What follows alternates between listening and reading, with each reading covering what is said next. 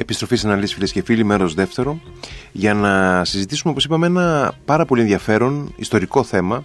Έχουμε κοντά μας τον ιστορικό Παναγιώτη Πασπαλιάρη για να συζητήσουμε για την ελληνική νομαρχία, ε, την ε, ταυτότητα του ανωνύμου Έλληνος που συνέγραψε αυτό το πολύ σημαντικό έργο και την, ε, την πορεία από την, ε, από τον Οθωμανοκρατούμενο ελληνισμό ε, στην Επανάσταση και μετά από αυτήν. Καλησπέρα κύριε Πασπαλιάρη. Καλησπέρα. Καλησπέρα σε εσάς, καλησπέρα στην Κρήτη. Ε, να ξεκινήσουμε λέγοντας έτσι δύο λόγια για το τι είναι η ελληνική νομαρχία και ποια είναι η σημασία της. Λοιπόν, η ελληνική νομαρχία είναι ένα πολύ μικρό βιβλιαράκι το οποίο χωρούσε σε μια μεγάλη τσέπη εκείνης της εποχής ε, και μέσα στο οποίο έχουν γραφεί για πρώτη φορά ε, πράγματα τα οποία μας οδήγησαν επί της ουσίας στην Ελληνική Επανάσταση. Είναι δηλαδή το βιβλίο των βιβλίων όπως έλεγε ο Βαλέτας. Ένα μανιφέστο θα, το, θα το λέγαμε ένα μανιφέστο ας πούμε. Είναι ένα μανιφέστο, είναι μια κατάθεση ψυχής, ε, είναι ε, είναι το πρώτο ξύπνημα ουσιαστικά της εθνικής μας συνείδησης, το πρώτο ξύπνημα μιας πολιτικής ε, ε αναγέννησης του, του ελληνικού κράτους. Είναι το βιβλιαράκι το οποίο είχαν οι φιλικοί στις τσέπες τους, το συμβουλεύονταν, ε, εμπνέονταν από αυτό, το διάβαζαν ε, και με αυτές τις ιδέες και κυρίως με, τη, με μια από τις εμβληματικές ιδέες της ελληνικής νομαρχίας ότι την επανάσταση θα την κάνουμε μόνοι μας, δεν, την κάνουμε, δεν θα μας απελευθερώσουν οι ξένοι. Κομβική σημασία σε αυτή η, η, μεταστροφή από την ε, πεποίθηση ότι πρέπει να έρθει μια μεγάλη δύναμη να μας ε, απελευθερώσει οπωσδήποτε στο ότι μόνοι μας μπορούμε να, να, να πετύχουμε το ποθούμενο. Ακριβώς, ακριβώς αυτό. Ε, είναι ένα, είναι ένα από τα σημεία της ελληνικής νομαρχίας το οποίο ε, αλλάζει ουσιαστικά την ιδεολογία και την οτροπία των Ελλήνων εκείνης της εποχής και είναι ας πούμε μια εκκίνηση προς την Επανάσταση 15 χρόνια πριν γίνει αυτή. Πού και πότε κυκλοφόρησε, δημοσιεύτηκε η ελληνική νομαρχία; Ε, λοιπόν αυτό εκδόθηκε από ό,τι λέει ο ανώνυμος συντάκτης εν Ιταλία το 1806 ε, και κυκλοφόρησε μυστικά δεν ε, πουλήθηκε βέβαια ανοιχτά. Στην Ιταλία η οποία εκείνη την εποχή βρίσκεται υπό την κυριαρχία του Ναπολέοντα. Η οποία εκείνη την, κυριαρχία, εκείνη την εποχή ακριβώς αρχίζει να κυριαρχείται από τον Ναπολέοντα, ο οποίος ο Ναπολέοντας δεν πάει πέρα σαν κατακτητής, έτσι του λέει τουλάχιστον, mm-hmm. πάει σαν απελευθερωτής. Mm-hmm. Γι' αυτό δημιουργούν την ε, Ρεπούμπλικα Σιζαλπάνα, ε, δημιουργούν δηλαδή διάφορες ε, δημοκρατίες, εδώ η λέξη Ρεπούμπλικα ε, δεν ξέρουμε ακόμα στην Ελλάδα πώς να τη μεταφράσουμε. Τη μεταφράζουμε άλλοτε δημοκρατία, άλλοτε Ε, και είναι ένα από τα κομβικά σημεία αυτό της ελληνικής νομαρχίας. Ε, πώς μεταφράζεται η Ρεπούμπλικα στα ελληνικά. Ποιες ε, ήταν ως τώρα οι πιο ισχυρές υποθέσεις ε, που έχουν διατυπωθεί για την ταυτότητα του ε, ανωνύμου συντάκτη της ελληνικής νομαρχίας; Γενικά έχουν υποθεί πολλά πράγματα. Έχει υποθεί ότι είναι ε, ο Αναστάσιος Πάχος. Υπάρχει ένα πολύ σοβαρό στοιχείο ε, για τον ε, πατριώτη αυτόν. Το στοιχείο ότι βρέθηκαν σε μια βιβλιοθήκη η οποία του ανήκε στην Ολλανδία, στο Άμστερνταμ, 103 αντίτυπα της ελληνικής νομαρχίας. Ε, και επίσης ε, ε, το συνδέει με την ελληνική νομαρχία και μια αναφορά του Παπαδόπουλου Βρετού το 1856 του πρώτου καταλογράφου της ελληνικής ε, ε, ε, παραγωγής βιβλίων, ο οποίος λέει ότι ο συγγραφέας ήταν κάποιος ε, Σπυρίδων Σπάχος, όχι Αναστάσιος και υποθέτουν βέβαια πολλοί μελετητές ότι το Σπυρίδων ήταν λάθος και ότι αναφέρεται στον Αναστάσιο Σπάχος. Αυτό που βρήκαμε τα 103 αντίτυπα σε έναν κατάλογο της βιβλιοθήκης, όχι σαν σώματα, αλλά καταλογραφημένα, δηλαδή ε, γραμμένα σε ένα, ε, σε ένα τευτέρι ας πούμε. Ε, αυτή είναι η μία άποψη ε, η οποία νομίζω ότι μπερδεύει τον συγγραφέα της ελληνικής νομαρχίας με, τον, ε, με έναν από τους διακινητές του βιβλίου, οι οποίοι υπήρξαν ε, μπερδεύει το γεγονός ότι το βιβλίο ε, ε, κάποια στιγμή έπρεπε να φύγει από την Ιταλία όταν οι Αυστριακοί μπήκαν το 1817 έπρεπε να πάει σε ασφαλές μέρος. Και ασφαλές μέρος ήταν τα χέρια τους Σπάχου στο Άμστερνταμ.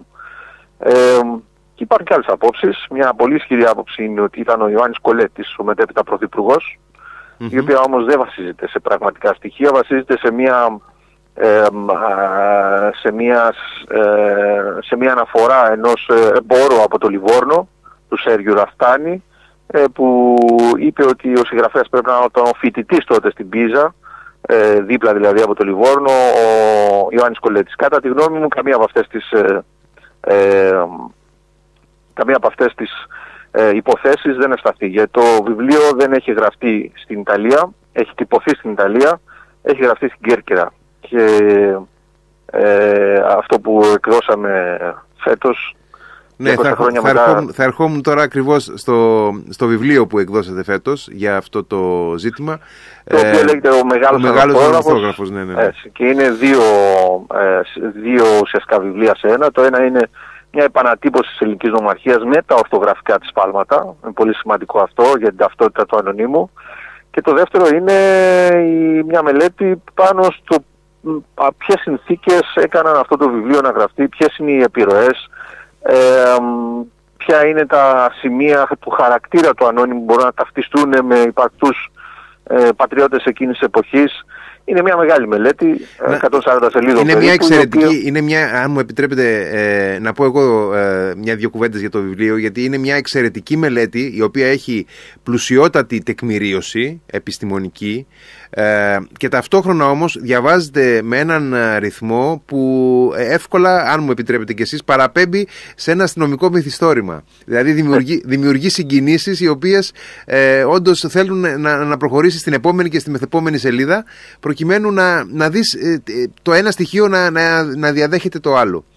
Ε, και... Μερικές φορές η πραγματικότητα είναι, είναι, είναι, έχει μεγαλύτερο suspense, έχει μεγαλύτερη αγωνία από τη μυθοπλασία. Ε, σωστά. Από τη μυθοπλασία. Συμβαίνει αυτό κάποιες λίγες φορές, αλλά συμβαίνει. Όντως, όντως ισχύει αυτό. Ε, και ήθελα να μου πείτε δύο λόγια για το πώς ε, πώς προσεγγίσατε το ζήτημα της ανορθογραφίας. Έχει μεγάλο ενδιαφέρον αυτό. Κοιτάξτε, εκείνη την εποχή οι περισσότεροι ήταν ανορθόγραφοι. Έτσι, ακόμα και ο Ψαλίδας, ο Αθανάσιος Ψαλίδας, ένας ακόμα υποψήφιος ε, ως συγγραφέας της ελληνικής νομαρχίας και αυτός ανορθόγραφος. Να πάρω ότι ήταν δάσκαλος στα Γιάννα και μάλιστα υψίστου επίπεδου. Ε, δεν υπήρχε δηλαδή ουσιαστικά τότε ε, σχολείο ελληνικό το οποίο να μάθει όλα τα παιδιά γράμματα, ιδιαίτερα στα επτάνησα για τα οποία μιλάμε. Υπήρχαν σχολεία βέβαια τα οποία μάθαιναν τα γράμματα με έναν περίεργο τρόπο. Το ελληνική νομαρχία λέει πώς πρέπει να μάθουν, να μάθουν οι Έλληνες γράμματα, να μην μάθουν το αρχαίο κείμενο, να μην ε, ε, ε, μόνο τα εκκλησιαστικά κείμενα εκείνης της εποχής και μια γλώσσα αρχαία, αλλά να σπουδάζουν στην απλή μας γλώσσα. Είναι και αυτό μία από τις ιδέες της ελληνικής νομαρχίας οι οποίες κατάφεραν να δημιουργήσουν ελληνικό κράτος και συνδέεται άμεσα με τις προσπάθειες της Ιωνίου Πολιτείας να σπουδάσει τους νέους εκείνης της εποχής την απλή ελληνική η ανορθογραφία λοιπόν ε, είναι ένα στοιχείο το οποίο ε, έρχεται από παλιά. Εγώ μελετούσα το συγκεκριμένο άνθρωπο που προτείνω πολλά χρόνια τώρα ε, και με έχει εκπλήξει το γεγονός ότι ήταν και αυτός ανορθόγραφος. Ενώ είναι ένας εξαιρετικά ε, σπουδαγμένος άνθρωπος, είναι ένας εξαιρετικά ευφύης αλλά και καλλιεργημένος άνθρωπος σε πολλές γλώσσες, μιλάει πολλές γλώσσες. Ε, από, ό,τι κατάλαβα, από ό,τι κατάλαβα επικεντρωνόμαστε στα Ιόνια και ειδικότερα στην Κέρκυρα. Νομίζω ότι αυτό, ε, αν διαβάσει κανείς το μεγάλο ανορθόγραφο, ε, δεν θα μπορέσει να το ανατρέψει. Και αυτό γιατί, γιατί πολλά από τα γεγονότα, ξέρετε, ο Ανώνυμος δεν αναφέρει ουσιαστικά ούτε μία φορά την Ιωνιοπολιτεία σαν ναι, όνομα. Ναι, ναι. Όπως δεν αναφέρει, αναφέρει μία φορά την Ιωνιοπολιτεία, μία φορά την Πελοπόννησο, αναφέρει πολλές φορές την Ήπειρο. Ε, λίγες φορές στη Θεσσαλία, καθόλου τα νησιά, ε, καθόλου τη μικρασιατική ακτή που ε, ε, ο ελληνισμός έσφυγε από ζωή. Ε, και αυτό μας έκανε να αναρωτιόμαστε, μάλλον έκανε τους μελετητές να πιστεύουν ότι δεν έχει σχέση με τα αιωνιά νησιά. Αν ψάξει όμως κανείς αυτά τα γενικά που λέει, θα δει ότι από κάτω κρύβεται πάντα μια ειδική ιστορία η οποία αναφέρεται στα Ιόνια Για παράδειγμα, λέει για τους ε, ιεράρχες, για τους δεσπότες οι οποίοι διορίζουν δικούς τους παπάδες ε, τους παίρνουν χρήματα φυσικά για αυτούς τους διορισμούς. Και υπονοεί έναν συγκεκριμένο. Και υπονοεί έναν συγκεκριμένο, τον Ιερόθεο, το γράφει κιόλας κάτω σε μια, ε, στην παραπομπή αυτής της παραγράφου, γράφει ότι μιλάει ουσιαστικά για τον Ιερόθεο. Λοιπόν, αλλά ο Ιερόθεος ήταν των Ιωαννίνων. Και όλοι προσπαθούν να όλοι όσοι διαβάζουν αυτά τα, ε, τα σημεία πιστεύουν ότι μιλάει για τα Γιάννα. Όμως ο Ιερόθεος αυτά τα έκανε στην Κέρκυρα. Όταν, ε, όταν ε, άλλαξε ο πρωτόπαπας, ο, ο, ο Μητροπολίτης Κέρκυρας και χρειάστηκε, πέθανε ο Μητροπολίτης Κέρκυρας ο πρώτος, ε, ο Χαλικιόπουλος ε, χρειάστηκε να γίνουν εκλογές για να βγει καινούριο Μητροπολίτης. Γιατί στα Ιόνια νησιά, γιατί, ε, ναι, γιατί ε, στα Ιόνια νησιά συνέβαινε κάτι το οποίο συνέβαινε και στην Βενετοκρατούμενη Κρήτη. Δεν, δεν επιτρέπονταν να υπάρχουν ε, κανονικοί αρχιερείς του, του Οικουμενικού Πατριαρχείου, αλλά υπήρχαν οι, οι λεγόμενοι πρωτοπαπάδες, δηλαδή πρεσβύτεροι οι οποίοι... Ε, Αυτό μέχρι το 1800, ναι, μετά ναι, ναι, το 1800 ναι. μέχρι το 1799. Μετά το 1799 ε, έγιναν Μητροπολίτες έτσι γιατί έφυγε ουσιαστικά από τη Βενετική κυριαρχία, Ακριβώς, ναι. έφυγαν τα Επτάνης.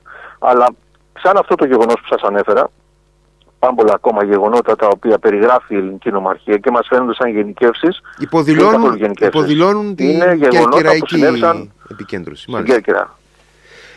από το 1799 μέχρι το 1806 μέχρι το 1805 που γράφει η ελληνική νομαρχία, εκδίδεται το 1806, αλλά ε, το τελείωμα πρέπει να ήταν εκεί προς το τέλος του 1805. Οπότε ε, έχοντας πλέον ε, κατασταλάξει ε, ή κατευθυνθεί εν πάση περιπτώσει προς τα Ιόνια και ειδικότερα στην Κέρκυρα, με ποιο τρόπο περιορίσατε ε, τους υποψηφίους ούτως ώστε να, να φτάσετε στο πρόσωπο του που σας ενδιαφέρει; Η παρέα λοιπόν αυτή η οποία ε, ε, από την οποία προήλθε η ελληνική νομαρχία είναι η παρέα των ε, ανθρώπων που είναι ρεπουμπλικάνοι, είναι επαναστάτες, σε κάποιο βαθμό επαναστάτες, δεν είναι ε, Ιακωβίνοι, ε, οι οποίοι δεν συμπαθούν τους Γάλλους και άρα περιορίζονται ουσιαστικά αυτή η παρέα στους φίλους του Ρίγα. Σε μια εταιρεία η οποία υπήρχε προφανώς, οι πολίματά της υπήρχαν εκείνη την εποχή, αναφέρεται άλλωστε καθαρά στην ελληνική νομαρχία, αλλά μιλάει για τους φίλους του Ρίγα, μιλώ λέει ο, ο ανώνυμος στους φίλους του Ρίγα και τους αναθέτω την τάδε αποστολή.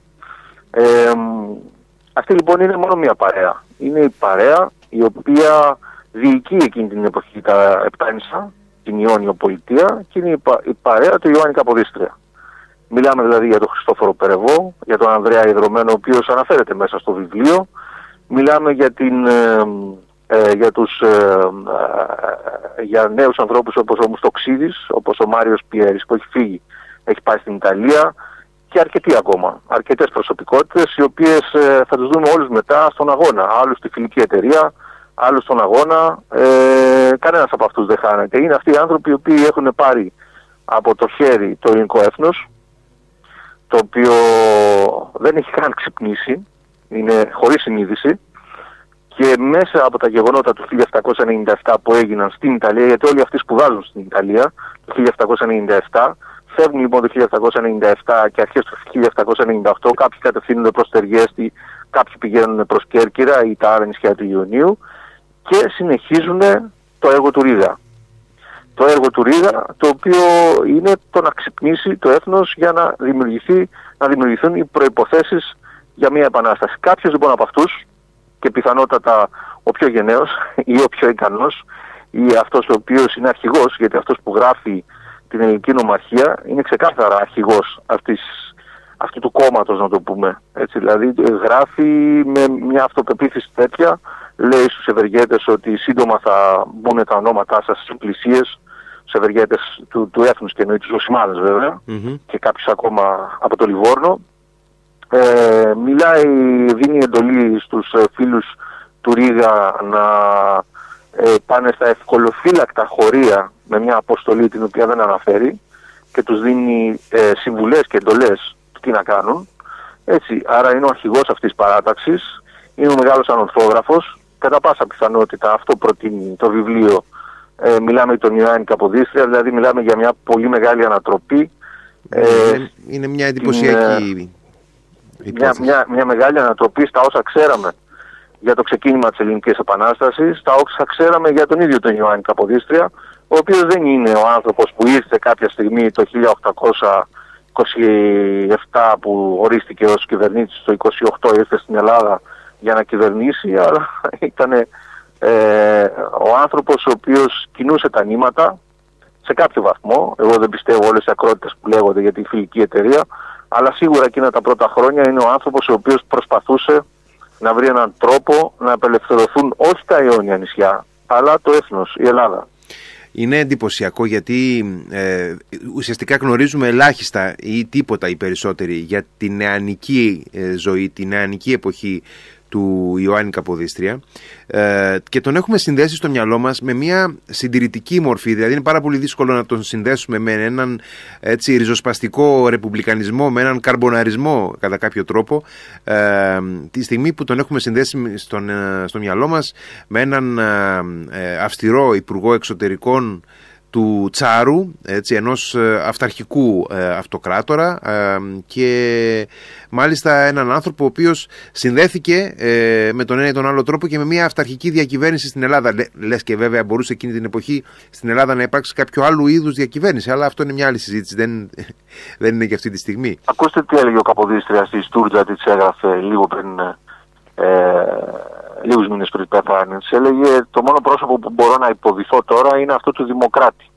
Και εννοεί του ρεπουμπλικεν του, του Ρεπουμπλικάνου Δημοκράτη δηλαδή. Και μπορώ να το υποδηθώ καλύτερα γιατί αυτό είμαι.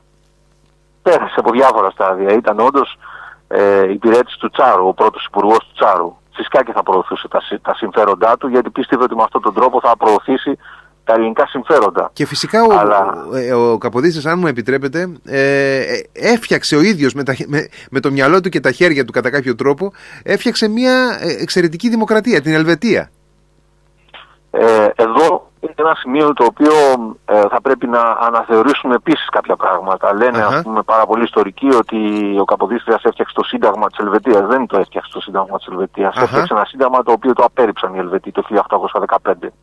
Ε, γενικά δεν είμαι από αυτούς που πιστεύουν ότι ο Καποδίστρια συνδέεται με όλα τα γεγονότα της Ελληνικής με όλα τα γεγονότα της Ελβετικής ε, ε, κυριαρχίας, με όλα τα γεγονότα των επαναστάσεων, δηλαδή λέγονται πράγματα πάρα πολλά, ε, κυρίως για τη φιλική εταιρεία, ότι αυτός ουσιαστικά έδωσε το ένασμα της επανάστασης, δεν το πιστεύω αυτό, όπως δεν πιστεύω και έχω στοιχεία, αυτό, αυτό, που, αυτό που με κάνει να πιστεύω να μην πιστεύω κάτι είναι τα στοιχεία τίποτα άλλο.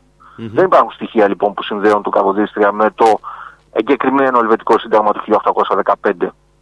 Ούτε στοιχεία υπάρχουν ότι αυτός έδωσε το ένασμα, ε, στον, ε, έδωσε την εντολή στον Υψηλάντη για να ξεκινήσει την Επανάσταση. Υπάρχουν όμως πλέον για το γεγονός ότι αυτός έγραψε την ελληνική νομαρχία το 1805, την ολοκλήρωσε το 1806, αποκαλύπτουμε στο βιβλίο ένα ταξίδι που μέχρι στιγμής Μας ήταν άγνωστο και σε μένα ήταν άγνωστο αυτό το ταξίδι και εντελώς τυχαία βρήκαμε τα στοιχεία αυτά τα οποία τον φέρνουν στην Ιταλία τέλη του 1805 αρχές του 1806 προφανώς για να τυπώσει το βιβλίο του.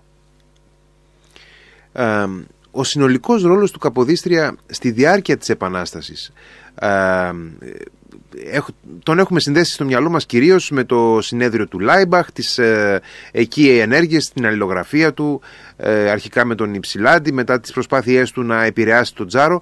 Ε, από εκεί και μετά όμως, ε, μέχρι τη στιγμή που έρχεται στην Ελλάδα, οι περισσότεροι έχουμε ένα κενό, δηλαδή δεν... Δεν, δεν τον συνδέουμε με τα γεγονότα. Έχουμε ένα για δύο λόγους.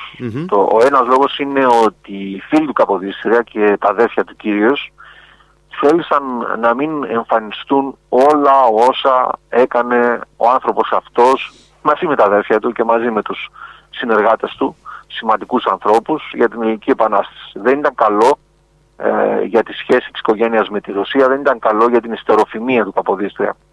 Ε, έτσι πίστευαν αυτοί.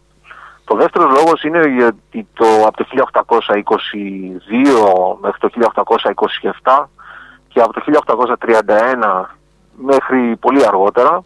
Μια άλλη παράταξη ανέλαβε τις τύχες της Ελλάδος και ε, προσπάθησε να γράψει την ιστορία με τον τρόπο που θέλησε αυτή, η οποία συμφωνούσε εν πολλής με αυτά που έλεγαν τα αδέρφια του Καποδίστρια, ότι άλλοι θέσμισαν το ελληνικό κράτος, αλλιώς έγινε το ελληνικό κράτος, έχουν ε, δώσει μεγάλο βάρος στα συντάγματα για παράδειγμα, και έχουν δώσει μεγάλο βάρος ένα, ένα, για μένα ένα ε, ένα από τα ψέματα τα οποία διαβάζουμε ότι λέει τα δάνεια τα οποία πήραμε ήταν αυτά που μας έσωσαν, δηλαδή μας έκαναν να συνομιλούμε με την Αγγλία ως κράτος και έτσι ε, έβαλαν την επανάσταση ε, στις ράγες. Αυτά λοιπόν όλα ε, τα οποία λέγονται ε, είναι φυσικά πράγματα τα οποία λέγονταν και εκείνη την εποχή και είναι πράγματα για τους ηθαγενείς κατοίκους. Γιατί κανένας στην Ευρώπη δεν πίστευε ότι ο, ο Μαυροκορδάτος ή ο Κολέτης ή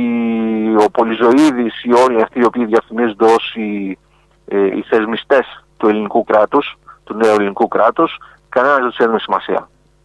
Ε, υπάρχουν πάρα πολλά. Έχω, αυτή ήταν άλλωστε και η ασχολία μου. Δηλαδή η ασχολία μου ήταν ε, μια βιογραφία του Καποδίστρια δεύτερη, γιατί έχω κάνει την πρώτη πριν από 14 χρόνια και θέλησα πολλά πράγματα τα οποία έχω μάθει αυτά τα τελευταία χρόνια ε, να, τα, να τα ψάξω περαιτέρω, να τα...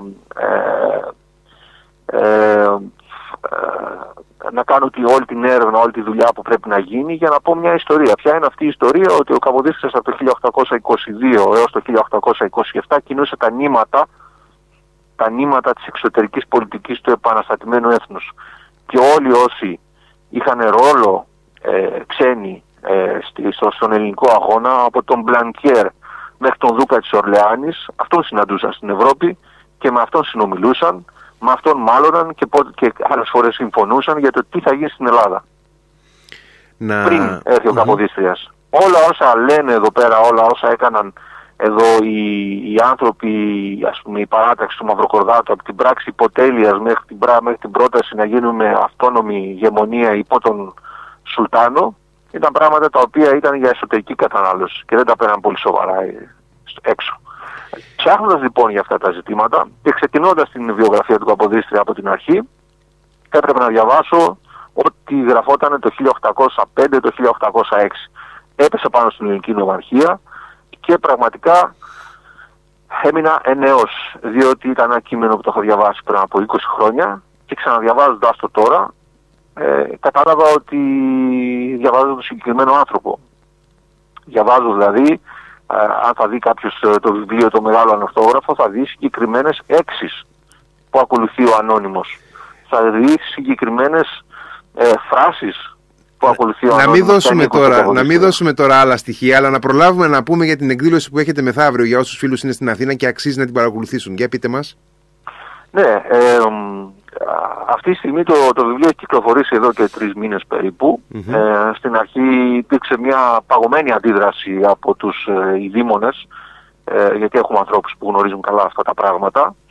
Ε, σιγά σιγά αρχίζει και διαμορφώνεται όμως μια τάση ε, να το ψάξουμε περαιτέρω.